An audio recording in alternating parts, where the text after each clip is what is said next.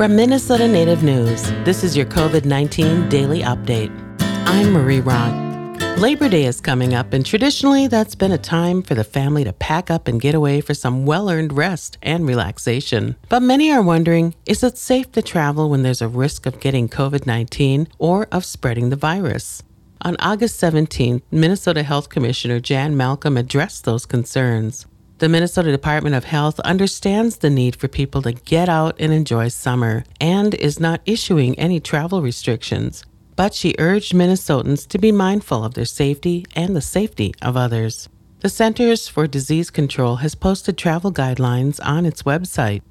Before travel, you should find out if COVID 19 is spreading at your destination.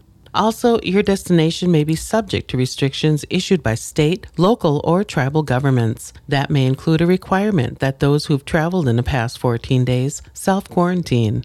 Going by car avoids some of the pitfalls of public transportation, that of maintaining social distance on a crowded plane or bus, yet you'll have to exercise caution at gas stations and restaurants.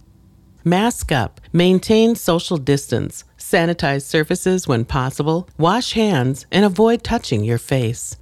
For overnighters, the CDC website offers guidelines for sanitizing hotel rooms.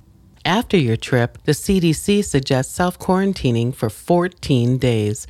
Remember, any form of travel that puts you in contact with others increases the odds of infection, so people at high risk might consider finding their well earned rest and relaxation in the comforts of home. For Minnesota Native News, I'm Marie Rock. For more information, go online to mnnativenews.org. This Minnesota Native News COVID 19 daily update is supported by the Minnesota Department of Health.